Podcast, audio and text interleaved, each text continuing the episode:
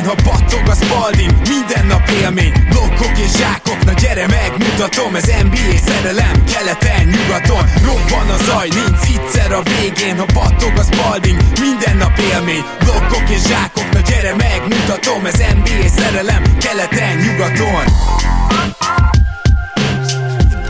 én jó, szép napot kívánok mindenkinek, ez itt a Keleten-nyugaton podcast, annak is most egy trédekkel és megmaradó szabad ügynökökkel foglalkozó része. Én Rédai Gábor vagyok, és velem lesz Zukály Zoltán. Szia Zoli! Szia Gábor, örülök, hogy itt lehetek. És ha már trédek, akkor szinte természetes, hogy szóba kerül legalább említés szintjén Szemi, a Szemenkei Balázs, de ezúttal nem csak így lesz, ugyanis én és ő készültünk ezekkel a bizonyos múvokkal, amit még a hátralévő időben a szezon kezdetig szerintünk megcsinálhatnak a csapatok realisztikusan, úgyhogy Szemenkei Balázs a Dodó Podcastből. Szia! Sziasztok, én is nagyon örülök, hogy itt lehetek. Szia Szemi, én is üdvözöllek. És most, hogy túl vagyunk az üdvözlőkörökön, gyakorlatilag neki is eshetünk a dolgoknak. Zoli lesz az, aki értékeli ezeket a múvokat. Itt ugye gyakorlatilag arra törekedtünk a Szemivel, övé volt volt kelet, enyém volt nyugat a változatosság kedvéért. Szóval, hogy milyen olyan reális mozgások vannak, amiket még esetleg várunk a csapatoktól, és hogyha találunk ilyen cserét, akkor azt is megpróbáljuk belőni, megjósolni. És nagyon kíváncsi leszek, hogy ez mennyire sikerül, hogy lesz ebből bármi, ami megvalósul. Néha én úgy érzem, és szerintem Szemi meg fog erősíteni, hogy néha egy-két tényleg nagyon realisztikus dolgot találtunk, ami aztán az NBA-nek a, az ilyen farkas törvényei szerint valószínűleg nem történik meg, mert annyira jó, túl jó, hogy igaz legyen. Abszolút meg tudlak erősíteni. Egyrészt biztos, hogy működik Murphy, tehát volt már olyan ötletünk, amit mondjuk másnap aztán benyomtak rumorba, hogy na akkor ez, ez már így elkezd keringeni, és akkor elkezdtem visítva röhögni. Ezen az adáson elég régóta dolgozunk, és ugye az volt pont a, a nehézség, hogy realisztikus dolgokat kellene kitalálni, és mondjuk három héttel ezelőtt, amikor gondolkodtam, akkor lehet, hogy még a, a Vucevicet mondjuk el akartam volna cserélni a Schröderért, és közben Schrödert elcserélt az Atlanta, és akkor a Vucevicról Schröder ötlet például ment a levesbe, pedig marha ötletnek tűnt. Úgyhogy ez a, ez a realisztikusság, hogy ez a kritérium, ez a fő és gyakorlatilag egyetlen kritérium, ez azért nagyon nehézé tette ezt az egészet. Így van, de akkor kezdjünk is az említett cserével, és kíváncsi vagyok, Zoli, mi a véleményed? Itt a realisztikusság szempontját ezt valószínűleg maxra fogod rakni, mert hogy tényleg másnap gyakorlatilag jött a, a plegyka, hogy ez, ezt tárgyalják, és erre nagyon büszke is vagyok. Ez az én, hát ilyen kitalációm volt, mégpedig a következő, hogy Bazemore Atlantából, és akkor itt az Atlantát is lefedjük, de ugye én a Houston oldaláról egy nyugati csapatot hoztam, és ott pedig Anderson megy majd bazemore és természetesen ehhez egy 2019-es first is hozzárak a Houston. Én azt mondanám, hogy akár unprotected, de ahogy most néztük ezt a Kawai cserét, az is lehet, hogy mondjuk egy top 10-es protection van ezen. A Houston ezt nem egyértelmű, hogy miért csinálná. Tény, hogy Bazemore-nak is még két évig van egy viszonylag túlfizetett szerződése, csak hogy az előző idényben egy ilyen meglehetősen jól dobó idénye volt, és ez a jó dobó idény az egyébként 39,7%-os triplát jelentett. Én mást meg se nagyon néztem, így a Houstonhoz, mert hogy Bazemore nem rossz védő, nem kiemelkedő, de azt gondolom, hogy ő vele egyértelműen erősödnének, és olyan típusú játékos is, aki kell Paul és Harden köré.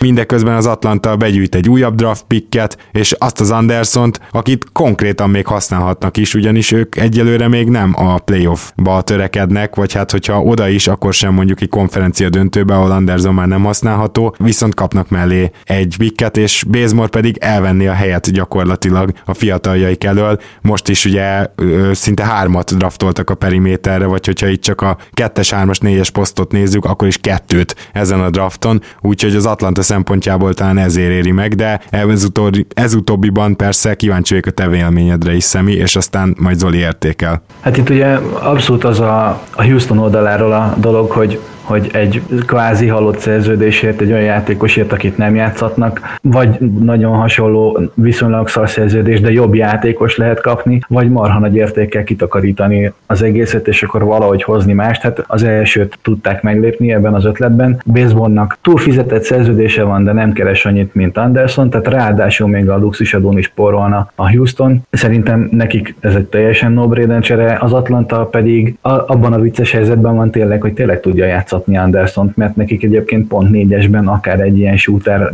simán elfér, és még az is előfordulhat, hogy esetleg visszatornásszák a abszolút minimum, meg mínusz értékről mondjuk neutrálisba az értékét, mert egy lejáró 21 milliós szerződés jövő nyáron már jobban cserélhető lesz. Szerintem abszolút realisztikus ez a csere, és nem nagyon tudok belekötni az biztos, hogy a need az ott van a Rakic részéről. Ugye, bár többen is azt várják, többek között te is, Gábor, hogy Ennis jó teljesítmény nyújtson, és úgymond újra megtalálja magát, vagy megreformálja magát, nem tudom melyik a jó szó, azért nem egy életbiztosítás és kellene még legalább egy olyan játékos, akiben esetleg benne lehet egy, egy nagyon jó szezon Ariza hiányával, ugye, mert hát az egyértelmű, hogy onnan, ha csak ugye Ariza elvesztését nézzük, tripla konzisztencia kiesik, illetve védekezés is kiesik, és valahogy ezt akár több emberrel, de pótolni kell. És ebből a szempontból egyértelmű, hogy hogy a Rakit szempontjából lenne ráció ebben a történetben. A Hawks szempontjából pedig egyértelmű, hogy pick, pick, pick, újjáépülő csapat, és mint olyan a draft pickekre mindig szüksége lehet, és még ha nagyon magas lottery pick nem is nagyon lehet nyilván ebbe benne, sőt talán lottery pick sem nagyon lehet benne, azért például a CP3 hát nem egy életbiztosítás. Eddig se volt az, és most már nyilván még kevésbé lesz az, ahogy megyünk előre az időben. És ha mondjuk ő, nem akarom nyilván, nem kívánjuk ezt neki, de ha kiesne a teljes szezonra, uram, bocsá, az is elképzelhető, hogy az a pikk olyan 15.-16. hely környékén is lehetne. Persze, abszolút benne van a pakliban, mert itt azért van egy pár sérülékeny játékos, illetve főleg CP3 az, de azért ő, láttuk, hogy mekkorát emelt ezen a Houstonon. Jó, hát akkor én azt mondanám, hogy menjünk egy kicsit tovább, és akkor ez most egy páros volt, úgyhogy akkor jönnék egy következő nyugati csapattal, vagy tudod mit, Szemi, akkor gyere most te egy keleti csapattal, általad választott keleti csapat, milyen múvot hoztál, és melyik gárdánál? Hát ez most lehet, hogy egy kicsit csalódás lesz, ha már úgyis az Atlantával kezdtünk keleti oldalon, ugye a Houston párjaként én most mennék viszonylag ABC sorrendbe, és a Boston mondanám, ők szerintem rohadtul készen vannak, 15 játékosuk van, luxusadóban vannak 2 millióval, nem nagyon motiváltak gyakorlatilag csinálni semmit, hogyha ha nagyon muszáj, és, és azt akarják, hogy, hogy később induljon el a luxusadós órájuk, akkor Jabuszerét el kellene paterolniuk, de nem, nem látom ezt most még realisztikusnak. Ezt valamikor a szezon közben is meg tudják csinálni, most nem rohannak sehova, úgyhogy én úgy gondolom, hogy az off-season nekik így befejeződött, nem valószínű, hogy bármit mozognak, majd az év végére, hogyha luxusadó alá kell kerülni, akkor azt még a trade deadline meg tudják oldani. Azon felül persze egyébként, hogy ha, valami nagyobb, ha arra akarnak vadászni, akkor azt szintén meg tudják oldani az év közben. Én is néztem a Boston rosterét, gyakorlatilag az egyetlen lehetséges ilyen plusz, amit tudnának hozzátenni, az még talán uh, szerződés, hát majd meglátjuk, hogy ilyen lesz de az is lehet, hogy egyszerűen nem tudok róla, de már megvan a két two szerződésük, úgyhogy nem is tudok mást hozzátenni ehhez személy. Én is annyit tennék hozzá igazából, hogy ezekkel az apró változtatásokkal, vagy nem is változtatások ezek nyilván, hanem egy másik szenárió, még inkább látnám magam előtt, de igen, tehát eleve nyilván az egész olyan rossz az egész szituáció olyan, hogy nem lehet csodákat tenni, és ez nekem tetszik, amit Szemi kitalált. Egyébként még hogyha egy fél mondatot megengedtek, egész egyszerűen azért nem kell csinálni semmit, mert nincsen szar szerződésük. Tehát minden játékosuk vagy nagyon jó értékű szerződésen van, vagy simán jón. És egyszerűen nem, nem muszáj valakitől megszabadulniuk. Igen, kivéve, hogyha a first round pickük folyamatosan így fog viselkedni, ahogy, akkor lehet, hogy másokból majd meg kell. Én is hoztam mm, nyugati csapatok közül egyet most, ez pedig legyen a Dallas Mavericks, és a, a Dallasnál így szerintem érdekes ötletem támadt, mert hogy ugye Dallas gyakorlatilag most az ilyen kettes-hármas pozíciókban nagyjából megvan, de azért nem mondhatjuk, hogy mély lenne. Sőt, ezt egyáltalán nem mondanám, és éppen ezért a Dallas helyében megpróbálkoznék Radney Hoodnak adni a, a Room Exceptionből pénzt, tehát annyit, hogy legalább a qualifying offert így tudjuk meccselni, tehát 4,5-4,6 millió dollárt, és egy két éves szerződés, ahol a második éves a Steam Option. Na most Radney Hoodnak igazából nincs értelme szerintem Cleveland Clevelandbe maradni, vagy nincs sok, de a hírek szerint meg akarják tartani. Én a Dallas helyébe azért próbálkoznék be, mert egy évre nyugodtan megnézheti a Dallas, hogy van-e még hútban valami, és hogyha nincs, hogyha úgy találja, hogy nincs, akkor semmi nem történik, Max nem játszatja Carlisle. Viszont azért ő még egyáltalán nem az a kategória szerintem, akiről végleg le kéne mondanunk a szörnyű playoff ellenére sem. Korban is szerintem még úgy ugye 25-6 éves, tehát még, még egyáltalán nem mondhatjuk azt, hogy nem fejlődhet már, hogy ki van zárva. Éppen ezért a, a Dallasnak a legjobb megmaradt unrestricted free agent Radney Hoodra szerintem rá kéne mennie. Mm, abszolút adom a, a gondolatmenetet, teljesen egyet tudok érteni. És a, bocsánat, tehát azért van a második éves team option, hogyha esetleg nagyjából bejön, akkor azért a két év után már nem azt mondom, hogy ugye teljes bird, de early bird jogok lennének, és lehet, hogy azzal akkor vissza is tudja hozni a Dallas, tehát akkor meghagyja a csapat magának ezt az opciót. Ennyi pénzért akár tudod, hogy nem vagyok nagy húd fan, de persze, mutatott ő már azért olyan dolgokat korábban, eh, nyilván főleg a jazz időszakra gondolok, ami arra engedett következtetni, hogy, hogy ő egy egész jó modern NBA periméter játékos lehet. Azóta nagyon elment a másik irányba, de ilyen reclamation projektnek tökéletes lenne, én is azt gondolom Mavs-be, maximum nem játszik, tehát Carlisle úgyse az a fajta, aki őt mindenára meg fogja próbálni, úgyhogy adnám, adnám, csinálnám abszolút. Itt még ugye azért az kérdés, hogy miután ő restricted free agent, hogy a Cleveland meccseli vagy nem meccseli ezt a szerződést, mert ez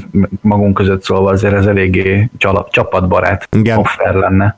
Tudsz egyáltalán két éves szerződést adni restrictednek? Nem a restricted a lényeg, hanem, hanem hogy room exceptionből adod. Igen. És ott meg a maximum a két év, tehát hogy ez itt teljesen király. Ja, hát akkor ez elvileg működhet. És te kit hoztál keletre, ki a következő csapatod? Én a Clevelandet egyébként, ha már róluk beszéltünk félig meddig, és egy olyan ötletem volt, hogy hát Korver ugye eléggé a piacon van és, és vihető, főleg, hogy folyamatosan hozzák a fiatal vingeket Nava meg Decker személyében, úgyhogy szerintem Korver abszolút létszám felett, és eléggé baráti a szerződése, mert a 2000 20-21-es szezonra már, sőt nem, a 19-20-asra már csak részben garantált a szerződése, nem full, úgyhogy egy olyan csapatnak, aki nagy Isten luxusadóból kevesebbet szeretne fizetni, akár jó is lehet, és én kerestem egy olyan contendert, ahol az ő triplázása elférne, és arra gondoltam, hogy ez a Toronto lehet, és CJ Miles ellenében gondoltam Corvette kicserélni, és a Toronto mondjuk még adhatna akár egy második köröst érte. Egy a Torontónak ugye egy szerintem Milesnál jobb triplázó, legalábbis névben jobb, jobb triplázó érkezne, a Clevelandnek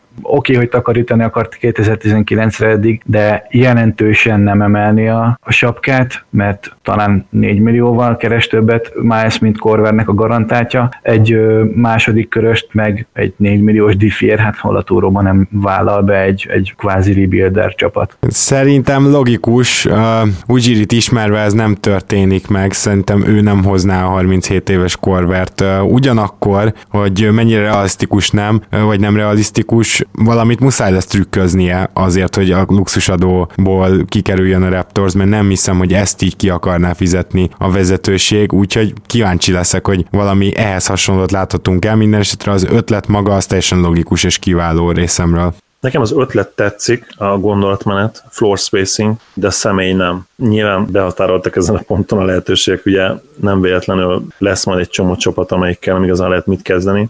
Floor spacinget szeretnék a Raptorsban még, de Corver szerintem se túl jó fit, főleg Massának nem, nem gondolom, hogy csapat fiatal, kemény filozófiájába, főleg úgy, hogyha a cserepadot nézem, nem ideális fit szerintem Corver. De egyébként az ötlet nagyon jó, hogy floor spacinget akartál vinni a Raptorsba. Ettől függetlenül ugye ki tudja, hogy mire kényszerül majd a luxusadó elkerülése, vagy legalább csökkentése érdekében a Raptors. Én a Denvert hoznám következőnek, ahol hú, hát itt rengeteget izzadtam. Ugye szerettem volna mindenképpen a Denverbe valahogy egy védekezni tudó hármast hozni. Ez hát elképesztően nehéznek bizonyul. Tehát itt ugye az egyik legfőbb probléma, hogy a Denver már szinte minden eszetét, tehát lejáróját elküldte, azért még hozzárakta ugye a 2019-es első körösét, a 2021-est meg már nyilván nem akarnád egy nem igazán jó játékosért odaadni, szóval én szerintem várni kellett volna ezzel még. Azt is leszögezném, hogy Wilson Chandlet nem lett volna muszáj elküldeni, hogyha tudod, hogy el tudod küldeni a másik kettőt, ugye Dolel Arthart és Kenneth Feridet, mert akkor egy nagyon-nagyon pici luxusadót kellett volna csak fizetni, úgyhogy így, így aztán a Denvernek most már annyira behatároltak a lehetőségei, én nagyon-nagyon nézegettem, hogy valahogy esetleg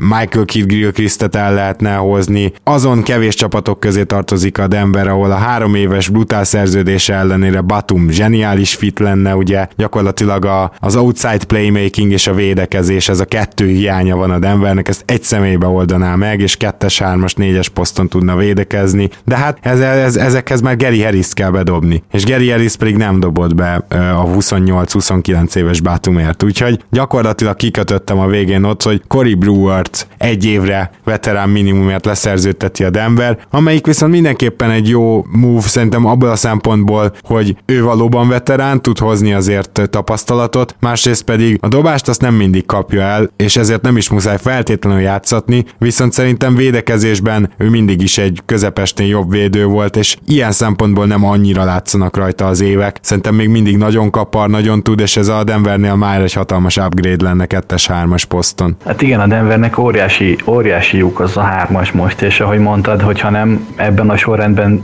működtek volna a nyáron, hanem mondjuk nem, tehát Chandler megtartották volna, és a másik kettő lejárót elpatarolják simán, akkor lehet, hogy még úgy is gondolták volna, hogy oké, okay, akkor egy évre a luxisadóba megyünk. Egyébként nem tudom, hogy a Denver tulajdonosa miért ennyire smucig, hogy szépen beszéljek, mert azért van néhány csapata. A Los Angeles Ramsnél az Arzenára egyébként most tett egy több mint fél milliárd dolláros ajánlatot, hogy megveszi az Arzenál maradék részvényének 30%-át az Usmanovtól. Szóval, hogy ott, ott dől a pénz ennél a családnál, a krönkéknél, hát most mi a túróért akar most egy 10 millió dolláros luxusadó alól kibújni, tehát ő tudja, mondjuk az üzletember azért jó üzletember, mert, mert fillér baszó, de ezt, ezt most én se értem.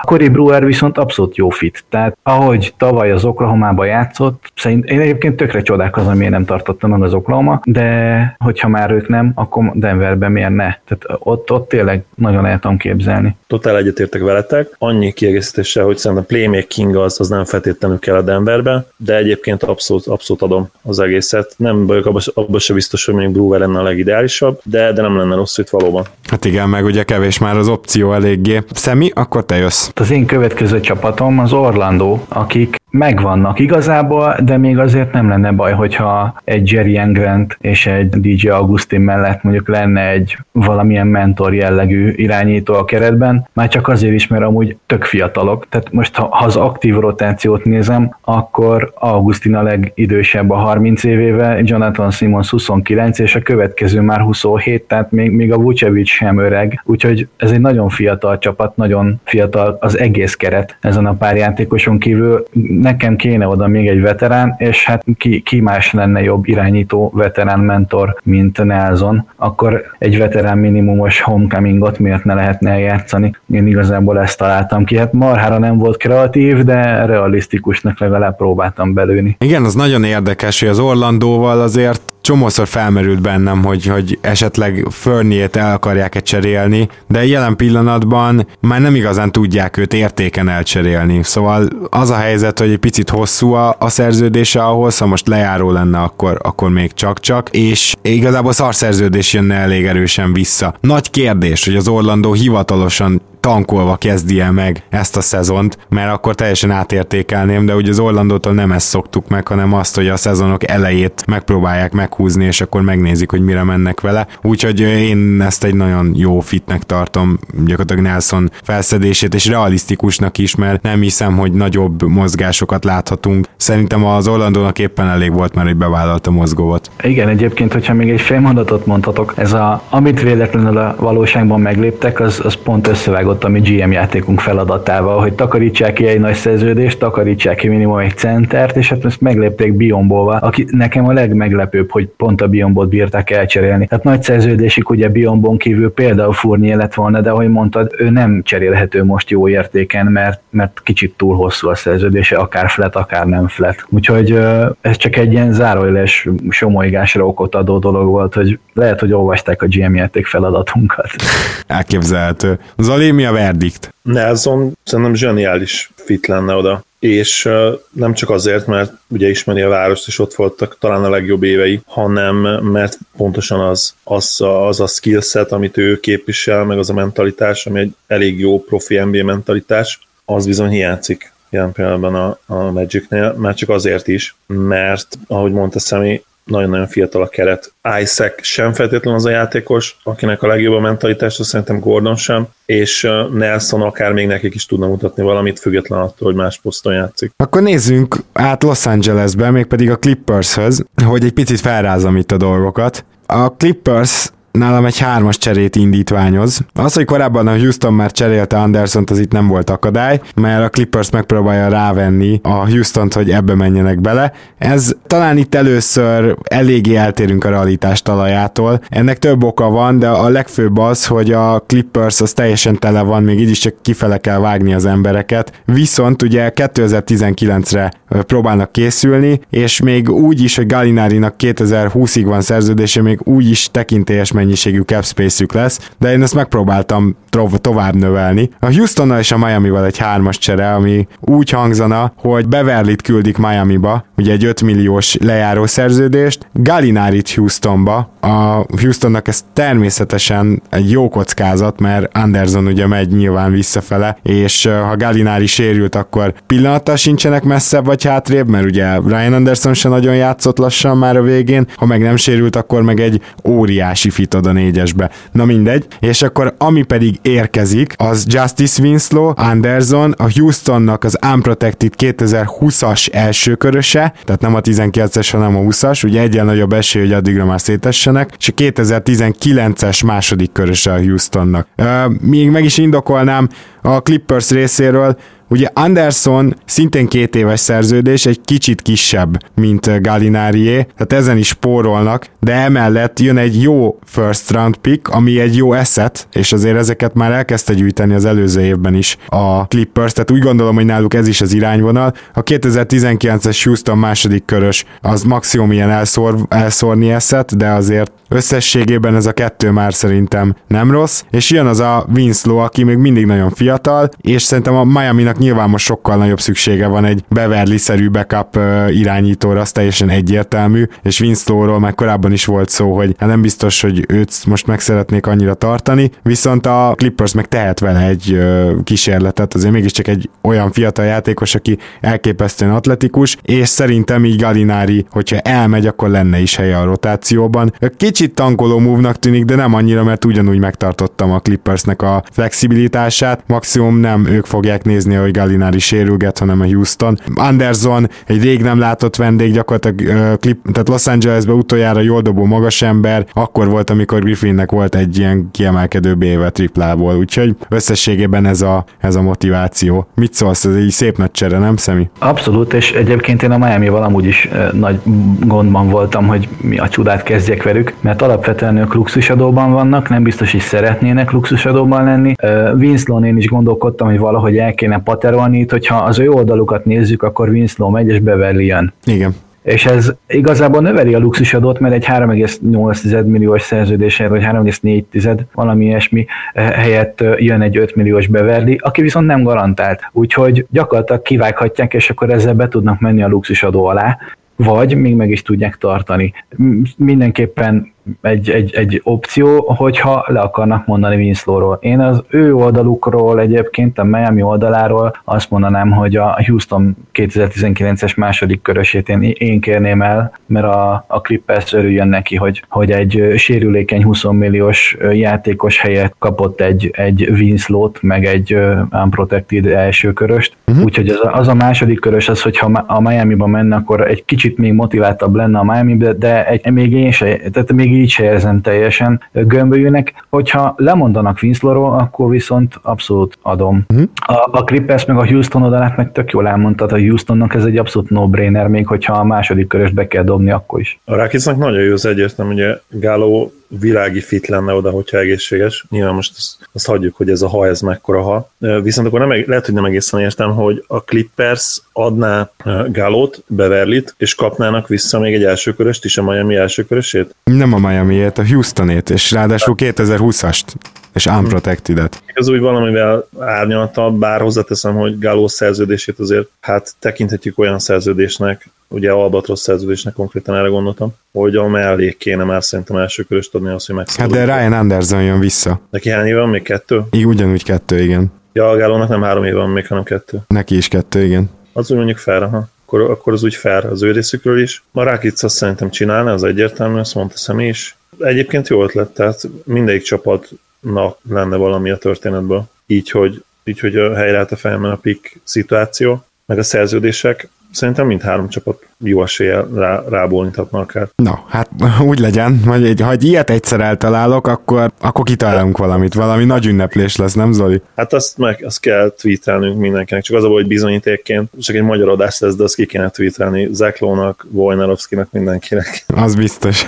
Na Szemi, mi, mi, mi erre a válaszod? Azért ezt most eléggé bedobtam ide, akkor a Miami-t az gyakorlatilag lehet, hogy meg is oldottuk, vagy, vagy van ott esetleg valami más ötlet? Hát itt igazából a Miamihoz még maximum annyit tudnék megemlíteni, hogy ami ugye nem olyan nagyon régen röppent fel, hogy Waiters és James Johnson az összes uh, social médiáról eltüntette az összes Miami-vel kapcsolatos uh, dolgait, és akkor mindenki elkezdett el eszméletlen gondolkozni, úristen, úristen, akkor csere, és mindenki azonnal mondta minnesota meg a Jimmy Butlert. Szerintem Riley nem ekkora Jedi, hogy, hogy a csapatépítésben egyébként szerintem nem jeleskedő Tibodót egy ilyenbe behúzza, de de ez a Winslow for Beverly, ez, ez, egy, ez egy kellően kis kaliberű csere ahhoz, hogy ezt még akár meg is léphessék. Én nem gondoltam ennél bonyolultabbat, úgyhogy ezt én így be is zöldezném a miami a listán, hogy akkor ez így pipa. Na akkor mondj viszont egy másik keleti csapatot. Jó, mondjuk a Washington tudnám, ha már blockbustert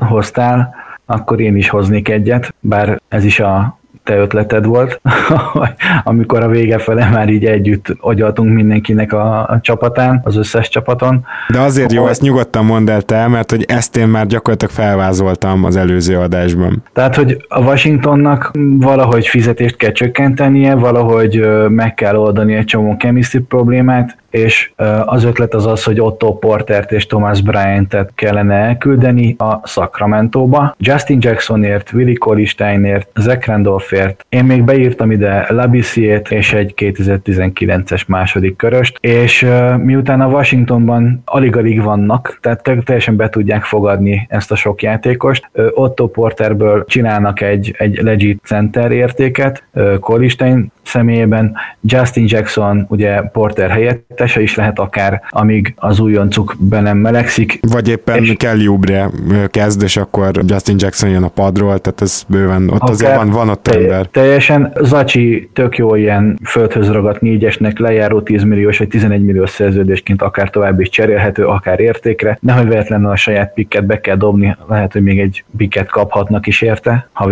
ha úgy alakul. Labissier meg egy prospekt még mindig bár nem tudom, hogy milyen számban, nullához nagyon közeli számban mérhető a fejlődése így az évek alatt. Hát igen, viszont engedd meg akkor, hogy a Sacramento részéről meg én mondjam el a motivációt, mert ha már előző adásban is megtettem, a Sacramento-nak nincs meg a pikje. A Sacramento-nak semmi értelme most a cap space-t beváltani késői elsőkörösre. Mert miért váltanak be késői elsőkörösre, amikor saját maguk nem szeretnének ennyire rosszak lenni, hogyha van egy olyan lehetőség, hogy megszerezzenek egy sztár potenciállal is rendelkező játékost, és ugye hány ilyen elérhető van, általában nagy szerződésesek elérhetőek, ez így, így jött egyáltalán Porter szóba. Én szerintem az, hogy mondjuk felépítenek egy Fox, Bogdanovics, Porter, Begli és Bielica ötösre egy csapatot, az bizony már a következő két-három évben egy komoly előrelépést jelenthetne ennek a franchise-nak. Abszolút, és ugye hozzá kell tenni,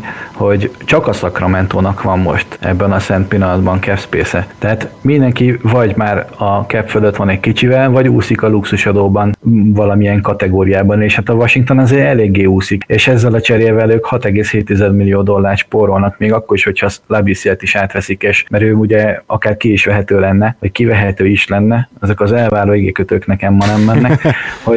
Hát a VIA arról nem is beszélve, hogy jövőre mennyit spórolnak, mert hogy ők jövőre Igen. is cap fölött lesznek, az Hodzier, hogyha nincs ez a csere. Pontosan, és ezt akartam még egy fél mondattal említeni, hogy azért nekik már jövőre is ö, repeater lenne az a tex. Úgyhogy ha jövőre véletlen valahogy be tudnának csúszni alá, akkor azért az még inkább jó lenne, mert akkor már tényleg nagyon fájna, hogyha akár 10 millióval lenne fölötte a Washington a, a luxus adóhatárnak, úgyhogy oké, okay, be kell áldozni Porter, de így is Foxivva tartották meg, akkor még nem volt sztárjátékos, szerintem egyébként most sem sztárjátékos, sztárjátékos potenciál még megvan benne, de egy Wall Bill páros mellett nem valószínű, hogy olyan ütemben elő tudna jönni, mint hogyha egy fiatal csapatba be, bekerül, úgyhogy teljesen, teljesen ad, ad, adtam ezt a, a szakramentós vonalat. Így és Marcival beszéltünk a minap, ugye az a Washington off-season adás már ki fog menni, mire ezt hallgatjátok, és jó eséllyel meg is tudtátok hallgatni. Ott Porter értelemszerűen szóba került, hiszen én nagyon nagy fanja vagyok, Gábor is mérsékelten kedveli, vagy lehet, hogy még akár azt is mondhatnánk, hogy ő is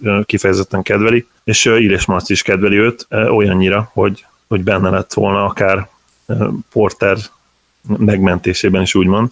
Amikor ez szóba került, akkor nem feltétlenül a Kings jutott eszembe, mint, mint Mencsvár, hogy olyan csapat, amelyik meg fogja őt menteni, de, de nagyon adnám nekik, tehát ha ők ezt össze tudnák hozni, az zseniális lenne. A Bogdanovics Porter dobóhátvéd kis csatár duó, még akkor is ugye, hogyha mind a ketten igazából inkább kis csatárok, de hát ezzel meg lehetne oldani. Szóval ez a periméter duó nekem az egyik kedvencem lenne, és azt mondanám, hogy, hogy Loki underrated is lehetne akár az egész szezon, sőt a következő 5-6-7-8 év távlatában is, hogyha már így ugye előre gondolkodunk. Úgyhogy nem kérdés, hogy, hogy én a Kings helyében csinálnám, ugye neki kell a Premier talentum, az a jelenlegi keretükön nem sok ilyen játékos van, talán Begli, az, aki kivétel, de ugye vele kapcsolatban is azért vannak kérdőjelek. Úgyhogy mondom, az ő szempontjukból nem kérdés, hogy csinálnám. Ha a Wizards GM jelennék, akkor valószínűleg nem, de, de tudjuk azt, hogy ott is például azért most már nem csak azt kell, hogy számítson majd, hogy, hogy milyen jó keretet tudnak összetenni, meg hogy tegnap erről is beszéltünk, hogy mennyire jó playoff csapat lehetnek,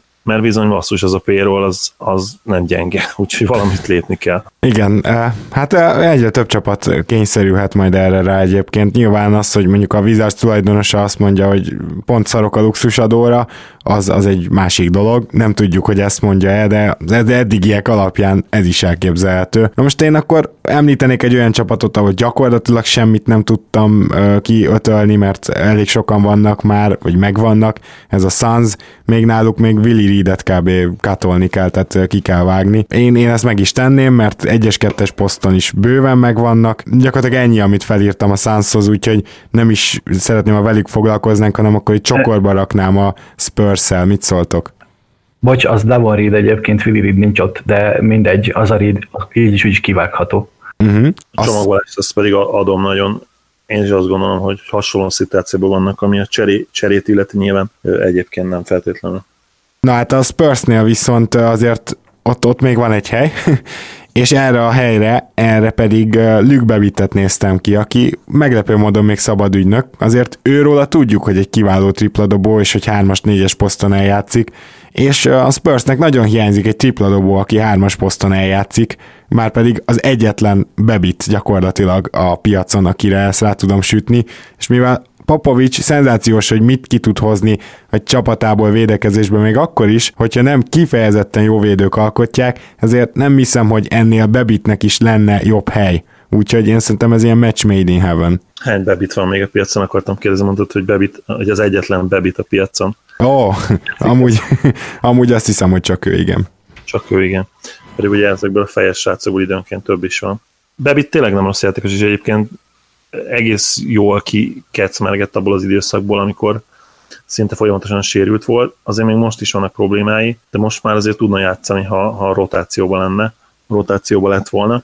Ugye ez nem mindig jött össze az elmúlt két-három évben sem. De neki azért voltak nagyon ígéretes szezonja, én úgy emlékszem. Hát a Miami az nekem például nagyon tetszett, és csodálkoztam is akkor, hogy nem tartották meg. Igen, azt hiszem, hogy nem is egy, nem is kettő, de lehet, hogy nem is három 40% feletti triplázó szezonja volt.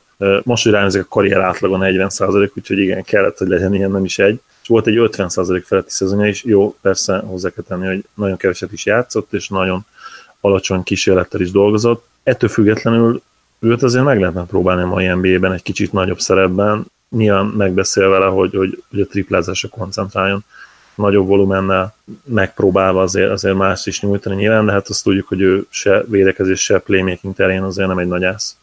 Hát igen. Lepattanozásról nem is beszélve sajnos. Szemi, mielőtt tovább mennénk, eh, neked ez a Bebit Spurs, ez mennyire tetszik? Én eddig is csodálkoztam, hogy a Spurs nem pótolta sehogy Kyle anderson úgyhogy teljesen, teljesen egyet tudok érteni ezzel a Bebit igazolással. Akkor viszont halljuk, hogy te kit hozol keletről. Akár te is csomagban, hogyha van olyan csapat, akivel abszolút nem lehetett mit kezdeni. Én igaz, iszonyú sokat gondolkoztam a New Yorkon, és nagyon nagy bajba voltam velük, mert igazából nem nem tudom, hogy merre akarnak indulni mert vannak marha jó veterányaik, mint Courtney Lee, aki tök használható, szerintem egész jó értékű szerződésem van, de hogyha meg rebuildelni akarnak, akkor őt például marhára el kéne takarítani. Gyakorlatilag tele vannak centerposzton nagy fizetésű, elcserélhetetlen emberkékkel, úgyhogy azt inkább nem is néztem, ugye Noah például. És hát az irányító helyzetük az finoman szóval nem rózsás, mert hát azért egy, egy Trey Burke, egy Ron Baker, egy Emmanuel Moutier trió, a Nilikina jellegű marha jó top prospect mögött, mellett, alatt, el, nem tudom merre, ez minden csak nem minőség. Nilikina meg ugye minőség lehet, csak nem feltétlen irányító poszton. És, és, innentől, igen. és innentől kezdve meg az volt a gondom, hogy, hogy, hogy, hogy akkor ezt most hogy a túróba oldjam meg, és próbáltam egy cserét összehozni a Portland-el, már volt egy csere, ami eredetileg a te ötleted volt, és én már elloptam egy adásban. Most ezt nem akartam bedobni még egyszer, az a Courtney Lee for Meyers Leonard volt egyébként, csak itt most ki akartam még egészíteni irányítókkal, hogy a New York még adjon irányítót, mert az meg a Portlandnek marhára nincs, csak összesen kettő. De aztán igazából úgy voltam vele, hogy nem, maradjunk, maradjunk meg egy, egy egyszerű move-nál. Csak annyit csináltam a New Yorknál, hogy, hogy el kéne küldeni szerintem Tréberköt. Tehát nem garantált a szerződése, túl sok irányító van, tényleg nagyon sokan vannak darabra. Oké, okay, hogy tavaly volt három jó meccse, vagy lehet, hogy négy. Hát lehet, hogy húsz meg lehet, hogy húsz, de, de, de hát, az, ilyen, figyelj, az, ilyen, az ilyen flash in the pan volt. Tehát ezt szerintem... értem, de most ők megtehetik azt is, hogy Moody-ét elküldik. Mert, mert miért ne? Őt is, persze. Most igazából csak azt a, a gazdasági részét néztem, hogy, mm. hogy Burke-nek egy nem garantált 1,8 millió szerződése van, a, a Moody-nek meg egy garantált 4,3-as. A moody mindenképpen ki kell fizetni, a Burke-nek meg 100 ezer dollár a garantáltja. Tehát, hogy így, de hogyha, hogyha nektek a szebb, meg jobb megoldás, hogy Moody-ért küldik el, akkor felőlem, felőlem nyugodtan. Tehát ezen a ponton hogy állunk? Tehát nem hiszem, hogy Moody-ban még akár kibízik, tehát én azt mondanám, hogy már ha csak is kizárólag szakmailag nézzük, akkor is Burke az értékesebb játékos, nem kérdés ezen a ponton. Hát akkor küldjük el Moody-ért. Minden a kettő közül nagyon gondolkoztam, és tényleg ilyen, milyen flip the coin és gazdasági szempont, de hogyha szakmailag azt mondjátok, hogy Burke ennyivel jobb, én, én nem hiszek benne annyira, mondjuk Moody-ében meg tényleg rohadtul nem, szóval hogyha ezt, ezt mondjátok, meggyőzhető vagyok. Hát figyelj, nem feltétlenül akarunk meggyőzni, de igen, én, én inkább moody küldeném, mert annak kellene, meg most a New Yorknak halál mindegy, tehát a New Yorknak pénzügyi megfontolásokból is tök mindegy gyakorlatilag. Oké, okay, akkor pápá Moody. Akkor én a Portlandet nem is mondanám, mert akkor mm, a Portland is megpróbált cserélni, de nem jött össze. Ugye ők is tele vannak, talán még 16-an is, és Wade Baldwin már garantálták, úgyhogy ötletem sincs igazából, amit megtehetnek az az, hogy vagy Baldwin-t esetleg kivágják, vagy, vagy Layment, majd meglátjuk, hogy mit csinálnak. Én oda Shane Larkint vizionáltam, hogy milyen jó lenne valahogy elhozni, mert legalább egy normálisnak mondható csereirányítót, de nem is értem, hogy miért engedték el egyébként Sabaz Napier-t, így van, aki, aki tök jó teljesítmény nyújtott náluk tavaly, mint, mint beugró padról. De hát akkor már Larkin egy hasonló típusú irányító, tehát jelenleg erre nincsen helyük, úgyhogy kíváncsi vagyok, hogy majd Baldwin fog játszani, vagy konkrétan mi fog történni. Szerintem ezt még Portlandbe se tudják amúgy biztosan, és ezért valamit még várok onnan. Az Ez is mond... lehet, hogy egy-két minimumot kivágnak, csak hát ugye nem nagyon tudnak mozogni olyan túl sokat, mert luxusadóban vannak úgy amúgy. Igen, ők majdnem 8 millióval túlognak már a luxusadón, úgyhogy innentől kezdve ők akármit csinálnak, hogyha garantált szerződést vágnak ki, akkor ugye azt is ki kell fizetni, meg akit hoznak a helyre, azt is ki kell fizetni. Úgyhogy nekik most ezért eléggé szorít a cipő. Akkor viszont, hogyha már a Portlandet így kibeszéltük, hogy ott nem nagyon tudunk eh, kit mondani, akkor mielőtt ilyen hatalmas újabb eh, blockbuster cserét dobnék be, elárulnám, hogy a minnesota le kéne igazolnia Aaron Aflalót egy évre veterán minimumért. Én nem is tudom, hogy ezt kell magyarázni. Egyébként is Aflaló szerintem egy eh, gyakorlatilag Dibodó guy, és lehet, hogy már igazából csak a hullája az, ami nagyjából így mozog, és most már Bielica is elment, úgyhogy nem fognak összeveszni Összességében egy olyan kettes-hármas poszton bevetető játékos, aki, hogyha kiesik valaki az minnesota az azt jelenteni, hogy mondjuk egy aflalót kell játszatnod, nem egy második körös Bate Diopot. Például szerintem Tibodót ismerve ez szinte kötelező igazolás is. Teljesen tökéletes. A, tényleg nincsen jobb Thibodeau guy, mondjuk Butleren kívül, mint Aflalo. Tehát szerintem, szerintem annyira jó fit, hogy, hogy ne, én sem értem, hogy miért nem igazolták még le. Lehet, hogy van valami sérülése, vagy kicsit már túl öreg, vagy nem tudom, félnek a luxusadótól, de itt nem, nincs, nincs mitől félni, tehát talán 300 ezer dollárral felé men, vagy fölé mennének a luxusadónak, tehát azt meg azért majd lehet oldani évközben, akár, akárhogyan. Tehát ez, ez, ez no-brainer szerintem. Aflalo az új típusú Thibodeau guy, tudjátok, nem, három éve nem védekezik. Ez igaz. Az egyetlen játékos a keretben, aki, aki már nem Thibodeau guy. Tehát ő az új, új szemléletben nem fér bele, úgyhogy nem is véletlen, hogy valószínűleg el fogja hagyni a csapatot nem olyan sokára. Na igen. Jó, hát akkor viszont keletről van-e szemi esetleg további ötlet? Én ö, gondolkoztam nagyon sokat, hogy, hogy mit csinálják a Brooklynnal, meg mit csinálják a charlotte meg mit csinálják a Milwaukee-val. És ö, hát igazából akkor most a Milwaukee-t mondanám, mert nekik annyira kell center, és annyira adja magát a Charlotte-nál, hogy most oda megszerezték Biombot, ott van még Kaminski, ott van még Willy Hernan Gomez, hogy, hogy, hogy Zellernek igazából mennie kéne valahova, meg ugye szintén GM játék feladat volt, hogy a kettő évnél hosszabb szerződéseket takarítsuk ki, és hát uh, Milwaukee-ban meg szerintem tökre adja magát, hogy, hogy Henzonnak kéne egy upgrade, vagy Henzon helyére kéne egy upgrade, úgyhogy egy Henzon és két második körös Fozzellert találtam ki, itt a két második körös az részben azért kell, mert Henzon tényleg valójában rosszabb játékos, mint Zeller, azzal együtt, hogy Zeller szerződésének harmadik évének eltakarítására azért a Sállat örül, Henzonnak ugye csak két éves szerződése van, ráadásul 4 millióval olcsóbb, ráadásul csökkenő, mint Zeller, tehát 4 millióval olcsóbb, mint Zeller, és még csökkenő is, a két második körösnek tulajdonképpen, hát ugye részben az értékkiegyenlítés, részben a poén kedvéért dobtam be, mert idén már kettesével gyűjtik a második körösöket a centerekért a Charlotte-ban. Ugye Havardot elcserélték, kaptak két második köröst, aztán Mozgovot elcserélték, kaptak két második köröst, akkor igazából ezt a trendet tarthatnák. Nekem, nekem ez az ötlet. Az Zeller pedig Milwaukee-ba szerintem zseniális, tök jó lenne, a, akár a spacingen is tudna segíteni, palánk alatt is tudna brusztolni. Szerintem nem sokkal szarabb védő, mint Hanson. Meglátjuk, mit mondtok.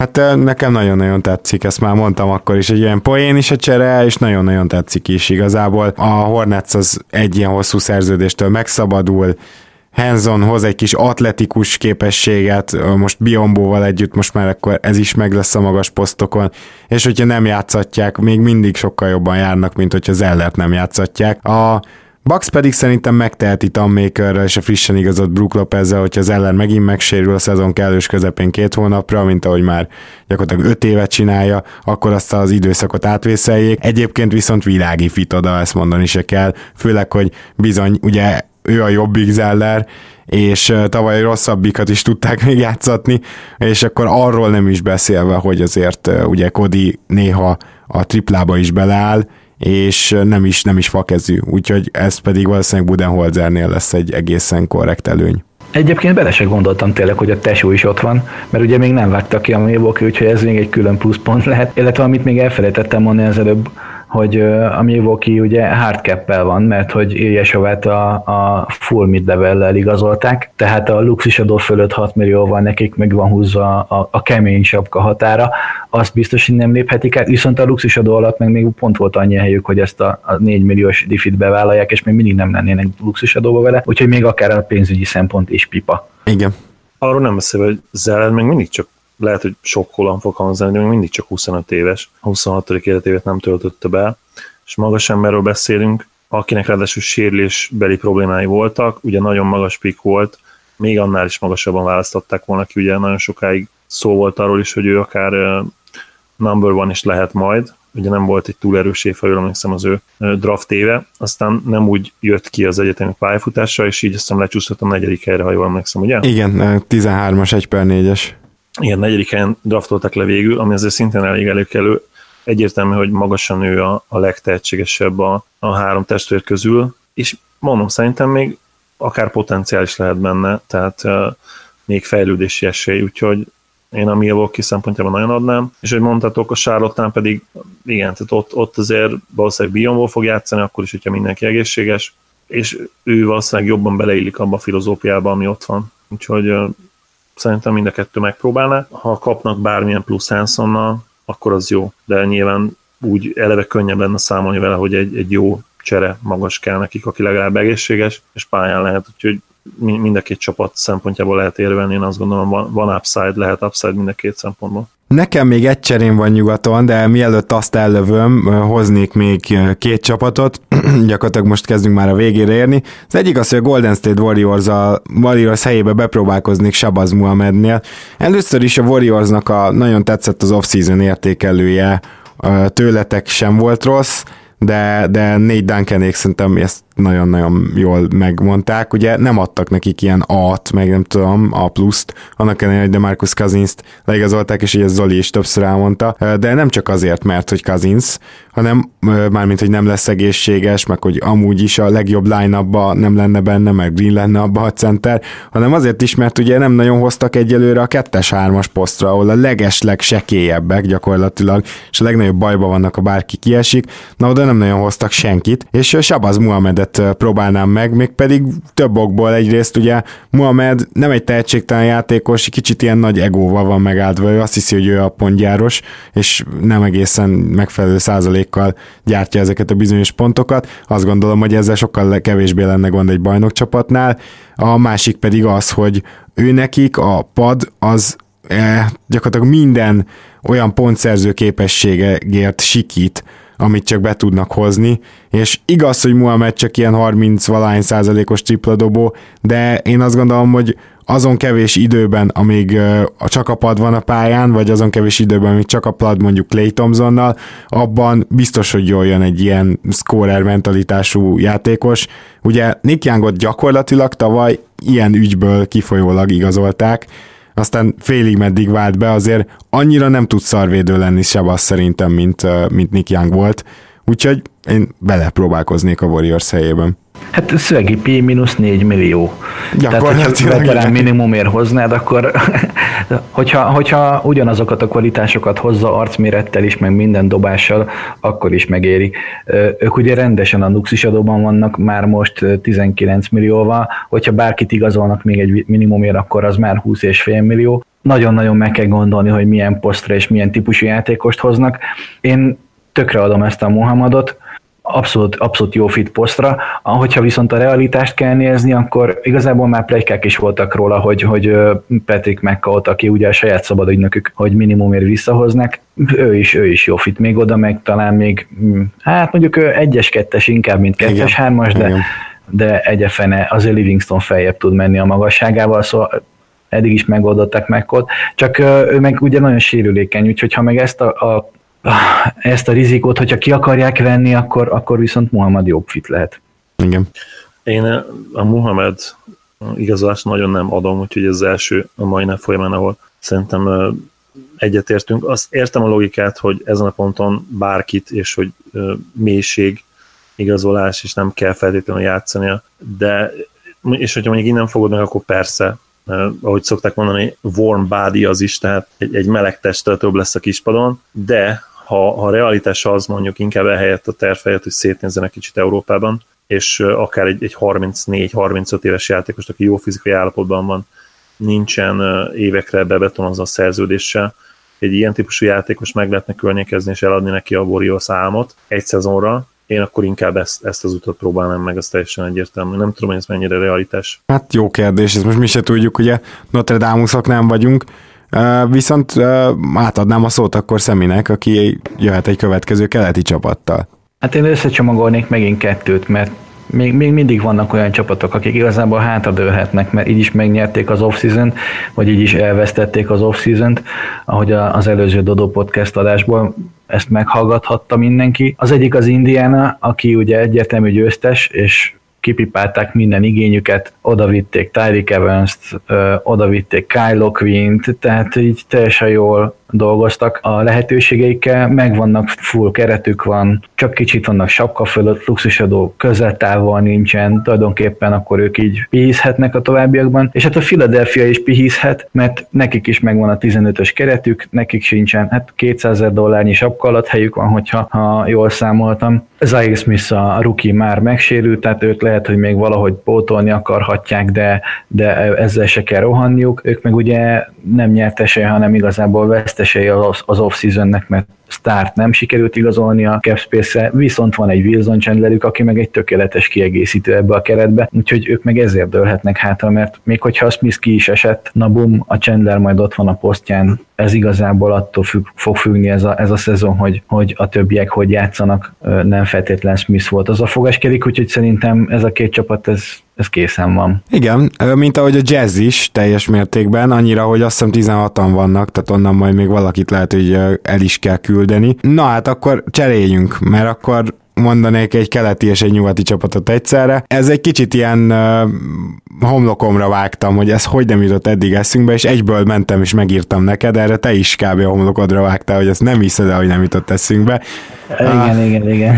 Hát, na, hát el lehet cserélni Denget. Hát van egy, van egy egészen logikus uh, csereopció, ez pedig Robin Lopez Chicagóból. Ugye Robin Lopeznek egy éve van a szerződéséből, 14,5 millió, Dengelhez képest 18-et keresett többet, és két évig. De hát természetesen a Lakers ehhez hozzárakna egy maximum top 10 védett 2019-es pikket, ami 2020-ban mondjuk már csak top 5, és 2021-ben meg már csak top 3 védett, tehát ez a pick valahogy mindenképpen átmegy. Itt igazából én úgy érzem, hogy a, a Lakersnek nincsen szüksége úgymond további fiatalokra, hogyha ezt a magot tényleg tartani akarják, már pedig úgy tűnik, hogy igen. Tehát akkor megvan LeBron és a fiatalok, és akkor jövőre meg kell tartani a cap space-t. Úgyhogy még hogyha nem is sikerül olyan jól ez a szezon, és ez a pick pont átmegy 11-12. helyen, akkor sem kell nagyon szomorkodniuk. A Chicago viszont örül, hogy egy olyan picket kap, aminek van lehetőség arra, hogy nem egy 25. hely lesz, hanem tényleg 15. vagy 20. Tehát ez bőven benne van, ugye a lakers egyelőre nem tudjuk elhelyezni, de már Zoli is mondta meg, én is nem lepődnek meg azon se, hogyha nagyon jók lennének, és mondjuk harmadikok nyugaton, meg azon se, hogyha nem jutnának playoffba. Úgyhogy, hogyha ezt megnézitek, akkor ezért mindenképpen egy denk hazatérést megéri bevállalni Csikágónak. A, azt különösen nézve, hogy ugye Jabari Parkerékkel gyakorlatilag, meg, meg Levinnel, tehát hogy ők, ők úgy nagyjából megvannak, és egy ilyen veterán, aki pont a hiányposztjukra, a hármasra érkezne, az még lehet, hogy játszana is. Úgyhogy náluk ez nem lenne olyan nagy tragédia, hogy ott van Deng. Robin Lopez viszont abszolút csak ö, veszi el a helyet, tehát ő mindenképpen el kell, hogy cseréljék, mert Robin Lopezzel elég nagy szemétség lenne szerintem, hogyha nem játszhatnák, mert még mindig egy jó játékos, kiváló lepattanózó, tűrhető védő. Viszont ott a másik oldal, hogy a Bullsnál van legalább négy, ha Jabari Parkert nem annak számolom, akkor legalább négy olyan magas ember, akit játszatni kéne. Úgyhogy e- ez a csere motivációja gyakorlatilag szerintem full logikus mindkét oldalról. Hát a Chicago részéről én is ezt aláírtam. Tehát oké, oké, okay, Dengnek viszonylag szar a szerződése, de tényleg Robbie Lopez majdnem pont ugyanolyan ballaszt nekik most, és hogyha az első körös az, igazából a második meg a harmadik évben teljesen fölösleges már a védelmet rárakni, mert hogyha 2019-ben ugye igazolnak még egy start, akkor onnantól kezdve teljesen, még, még PR értéke sincsen, hogy top 3 védettség rajta Persze, van. ez az, igaz. Az, Jogos, igen. Nincs az, a, nincs az, az Isten, hogy egy Lebronnal, egy másik sztárral, meg a egyébként megmaradó fiataljaikkal, ők, ők bemákolják magukat a, a draft top 3-ba, igen, mert igen, ez jó. Már, ha, már ha azt ugye máknak lehet nevezni. Tehát szóval, akkor mondhatjuk, hogy 2020-ban unprotected, és akkor a legkésőbb simán, akkor átmegy. Simán, simán. Tehát, és ahogy láttuk egyébként, az Atlanta egy 2022-es védett első köröst kapott azért, hogy használta a cap space-ét, és átvette Melót, ugye. Még az is olyan, hogy egy, egy évre védett, aztán utána két második körös. A Toronto is ilyet adott Kawhi Leonardért, hogy egy év, aztán utána két második körös. Tehát most már ez a trend, ezek a, az első körösnek a, a, az értékei, amik itt repkednek, és közben egyébként meg Leonard, Leonard ugye sztárjátékos, tehát sztárjátékosért adnak ilyen pikket, persze nem ez volt az elsődleges érték abba cserébe, de hogy engem meglepett, hogy azon a pikken például ilyen védelem volt, úgyhogy ez a pikk annál szerintem sokkal több többet ér, főleg azzal, hogy tényleg 2019, tehát a most következő szezonra óriási szórása van, hogy hol, hol végezhet a Lakers, és tényleg reális esélye van, hogy, hogy most ez át, át is megy, és nem olyan rossz Igen. helyen. Úgyhogy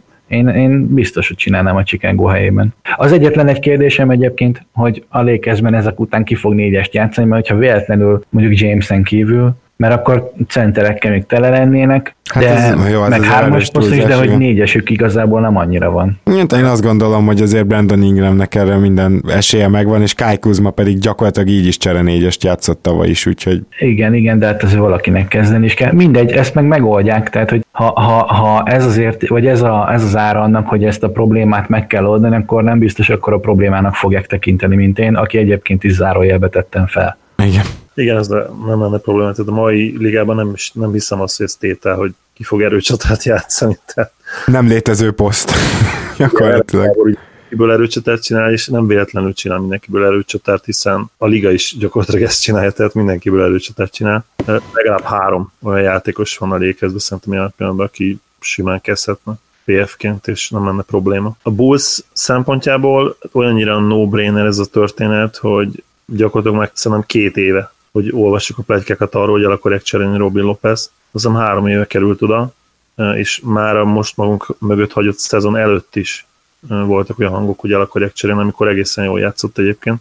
Szóval nem kérdés, hogy ő még tud adni az NBA-nek, szóval 30 körül van, tehát nem is öreg még igazából, és függetlenül attól, hogy nem tud triplázni, mint a Bratyó, szerintem még talán jobb fit is a mai NBA-ben, cserecenternek mindenképp, mert lehet, hogy floor spacinget nem ad, de ő ténylegesen jó védő vagy öccsével, nem tudom, hogy melyikük született néhány másodperccel, perccel előbb. Azt hiszem, hogy eh, Brook az idősebb, és igen, Robin, Robin a fiatalabb.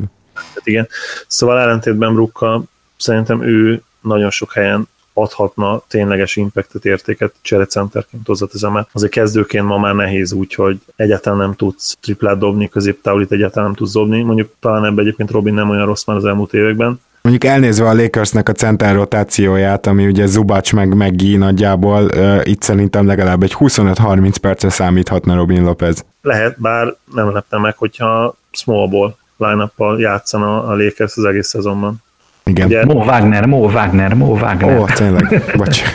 Még ilyen, kihagytam az újoncot, elnézést. Igen, tehát ha nem lenne újonc, azt mondanám, hogy tök természetes, hogy őt fogják berakni centerbe, mert igen, egyébként pont ez a floor spacing center, vagy erőcsatár, aki a mai ligába kell, de nyilván azért ezt nehéz elképzelni, hogy újoncként berakják, mert hát a rájátszásig kell küzdeni, nem kérdés. Ha, ha másod, harmadéves lenne, simán beraknak szerintem a kezdőbe. És hát nyilván lejáró Robin Lopez szóval másért nem, akkor ezért mindenképpen nagyon megéri a Lakersnek a dolog. Nem tudom, van-e még, maradt-e még keletről csapat, akiről nem beszéltünk? Van még kettő, meg van még két nyugati is, úgyhogy teljesen egában vagyunk, sőt három nyugati van. Az egyik keleti az a Brooklyn, aki azért tette magasra a lécet, mert Sean Marks fejével gondolkodni szerintem baromi nehéz, mert egész egyszerűen, mert annyival okosabb a GM-ek legtöbbjénél, nem mondom, hogy mindegyiknél, de hogy a szarba gyakorlatilag két év alatt ilyen típusú várat épít, és, és gyakorlatilag ezt az off-season-t is csillagos ötösre hozta. Nagyon nehéz volt még olyan múvot találni, hogy, hogy nekik mit kéne még csinálni egyáltalán. Gyakorlatilag készen vannak ők is. Hát még a, a secondary, meg, meg negyedik szintű igazolásaik is teljesen királyok. Tehát, hogy az, hogy Ed Davis-t oda viszik a room exceptionért 4,4 millióért, vagy az, hogy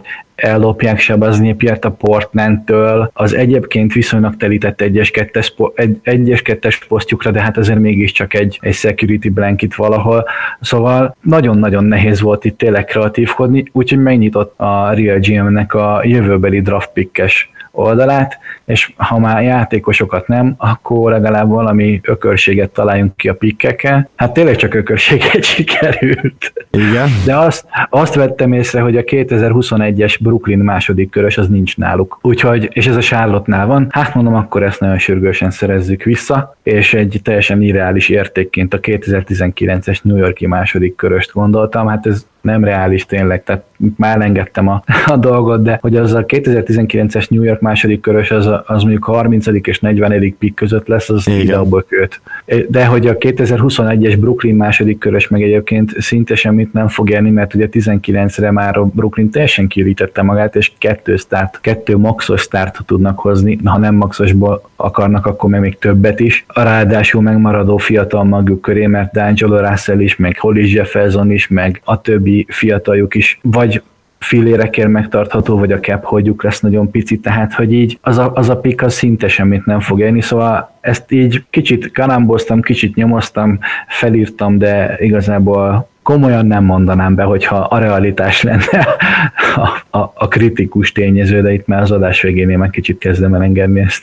Hát igen, ezzel nem is tudunk szerintem nagyon hozzátenni semmit, de egyébként aranyos volt az ötlet, mert kb. ilyen őrületes cserét vársz még Sean Marks-tól, hogyha bármit csinálna. Gyorsan elmondanám a háromból kettő kimaradómat, mert a cserét csak a végére akarom hagyni. Szóval van egy nagyon jó ötletem szerintem, hogy a New Orleans Pelicans igazolja le Quincy Ace-it egy évre veterán minimumért, és ez azért nagyon jó szerintem, mert hogy Quincy Ace 3-as, 4-es poszton bevethető, elég jó védő, tehát legalább ilyen koporos hajtó, és hogyha megint kiesne esetleg Solomon Hill, akkor Quincy Ace használható 3-as poszton védőnek, és nem is kell más a New Orleansnak. Nem azt mondom, hogy ő nem csak egy biztonsági tartalék, mert alapból nem lenne benne a rotációba, de egyébként meg négyes poszton is, hogyha megnézitek. Tehát... Most már, most már Jalil, ugye? Jalil hát, is. Igen, csak ő meg inkább center. Hát ő inkább se, semmilyen. semmi. Jó, igen, inkább semmi. De, de várjatok, hát Gianni-nak még csak edzőtábor meghívóról beszélgetnek. Ja, nem? igen, hát tehát még csak ott tartunk. nincsen még ott, még Én... arról beszélgetnek, hogy hívják-e egyáltalán. Én azt mondanám, hogy még Jalil mellett is bőven elférne Észi. Szerintem tök jó fit oda, tehát igazából ezért gondoltam.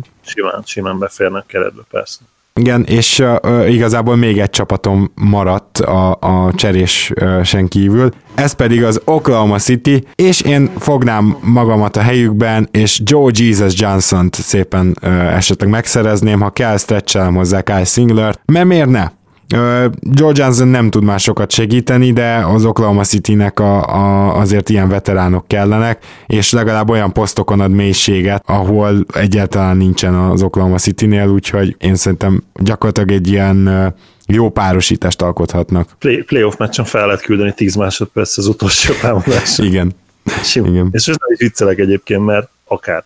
Nyilván persze ezért nem fogok egy játékost leigazolni, de ha már ott van, Tökre adom, főleg a single stretch Hát igen. Csak az az 5 milliós szerződés, ami, ami neki erre az idényre van, és van még egy csapatopció a következő szezonra, ami ugye simán azt fogja mondani az Oklahoma, hogy nem kösz. És ráadásul az ő posztján ott van a Luva Bukábáró, akit ugye most szereztek meg úgy zárójelesen a Meló ügyletben, hogy Singler oda rohadtul nem kell, hogyha rajta spórolnak a stretch 3,3 milliót, az azt jelenti, hogy a luxusadóban legalább még egy tízest spórolnak. és azt a, a, ráadásul, ha utána jön veterán minimumért Joe Johnson, én azt hiszem, hogy ez nem számít bele a luxusadóba. De be, beleszámít, csak ott azon, hogy veterán minimum Joe Johnsonnak mondjuk 2,5 millió, most mondok majd hasból, lehet, hogy 2, 4, 2, 5 Uh-huh. De, de a másodéves minimum fog beleszámolni a sapkába, mert a veterán minimum az úgy működik, hogyha több mint kettő éve vagy a ligában, akkor a liga a csapatnak igazából ezt így elnézi, vagy hát kifizeti, vagy nem tudom, hogy van az egész pontos könyvelés, de az a lényeg, hogy 1,5 millióval számolna be a sapkába a 2,5 helyet, és ezért ez egy erős 5 milliós adó megtakarítást jelentene az okay, Oklahoma-nál. Tehát akkor már, hogyha már, ha már sporoltak mondjuk egy single stretchen magunk közszólva mondjuk 14 milliót, akkor lehet, hogy egy Joe Johnson igazolás meg mondjuk megér nekik mondjuk még hetet. Tehát, hogy így simán. Akkor, hogyha jól sejtem, akkor nálad a Detroit, nálam pedig a Memphis maradt ki? Pontosan, hát a Detroitnál tulajdonképpen ők is már nagyjából készen vannak, meg viszonylag közel is vannak a luxusadóhoz, de egy, egy védekező center azért nem ártana még abba a keretbe, úgyhogy Cole Aldrichot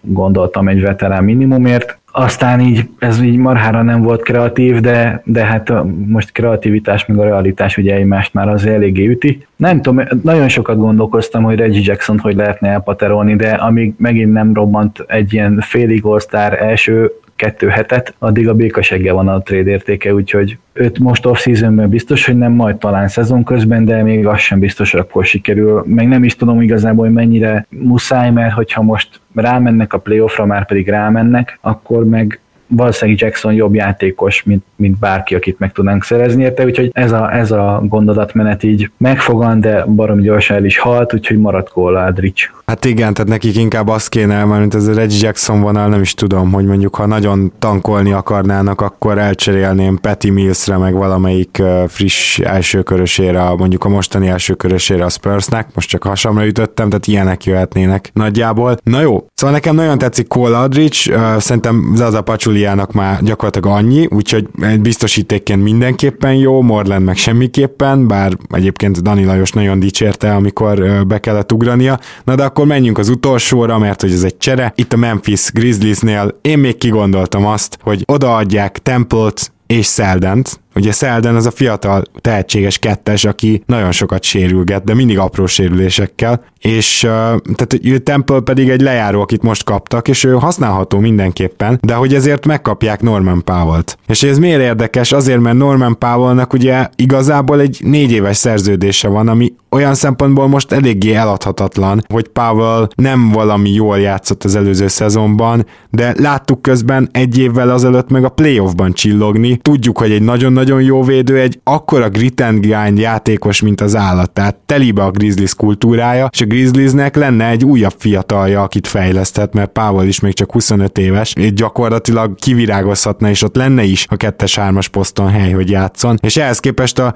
Raptors kapja ezt a templet, akit tud használni 2-3-as poszton, ugye, gond nélkül, mint veteránt is, és most már mint tripla dobót is, mert abban is fejlődött, de még le is jár, és Szeldent, aki egy tehetség, aki vagy bejön, vagy nem, mm, nyilván a sérüléseken fog múlni. Powellbe azért mind a kettőjüknél többet látok a jelenlegi Temple-nél is, és a jövőbeli Seldennél is. De lehet, hogy ez csak a Toronto drukkerségen mondatja, azért Powell többször megmutatta, hogy mire képes, és az előző szezonja nem sikerült. Úgy mondanám, hogy a csapatnak is, és Powellnek is jól jönne a váltás. Zoli, mit szólsz ehhez, mint félig meddig tiszteletbeli Toronto drukker? Powell, amikor rákerült a térképre, én, én nagyon kedveltem az ő játékát, tehát annyira kemény volt, és, és annyira jól topta be abba az évbe, ha jól emlékszem a triplát. Aztán ugye sajnos a, a második és a harmadik évében ez a tripla hát eléggé eltűnt, ami hihetetlen egyébként, mert, mert annyira biztos kezű volt az újon szezonjában, és ráadásul a büntetőzése is hiszem masszívan 80% felett volt, és ehhez képest teljesen széthullott, tehát 32% a második évben,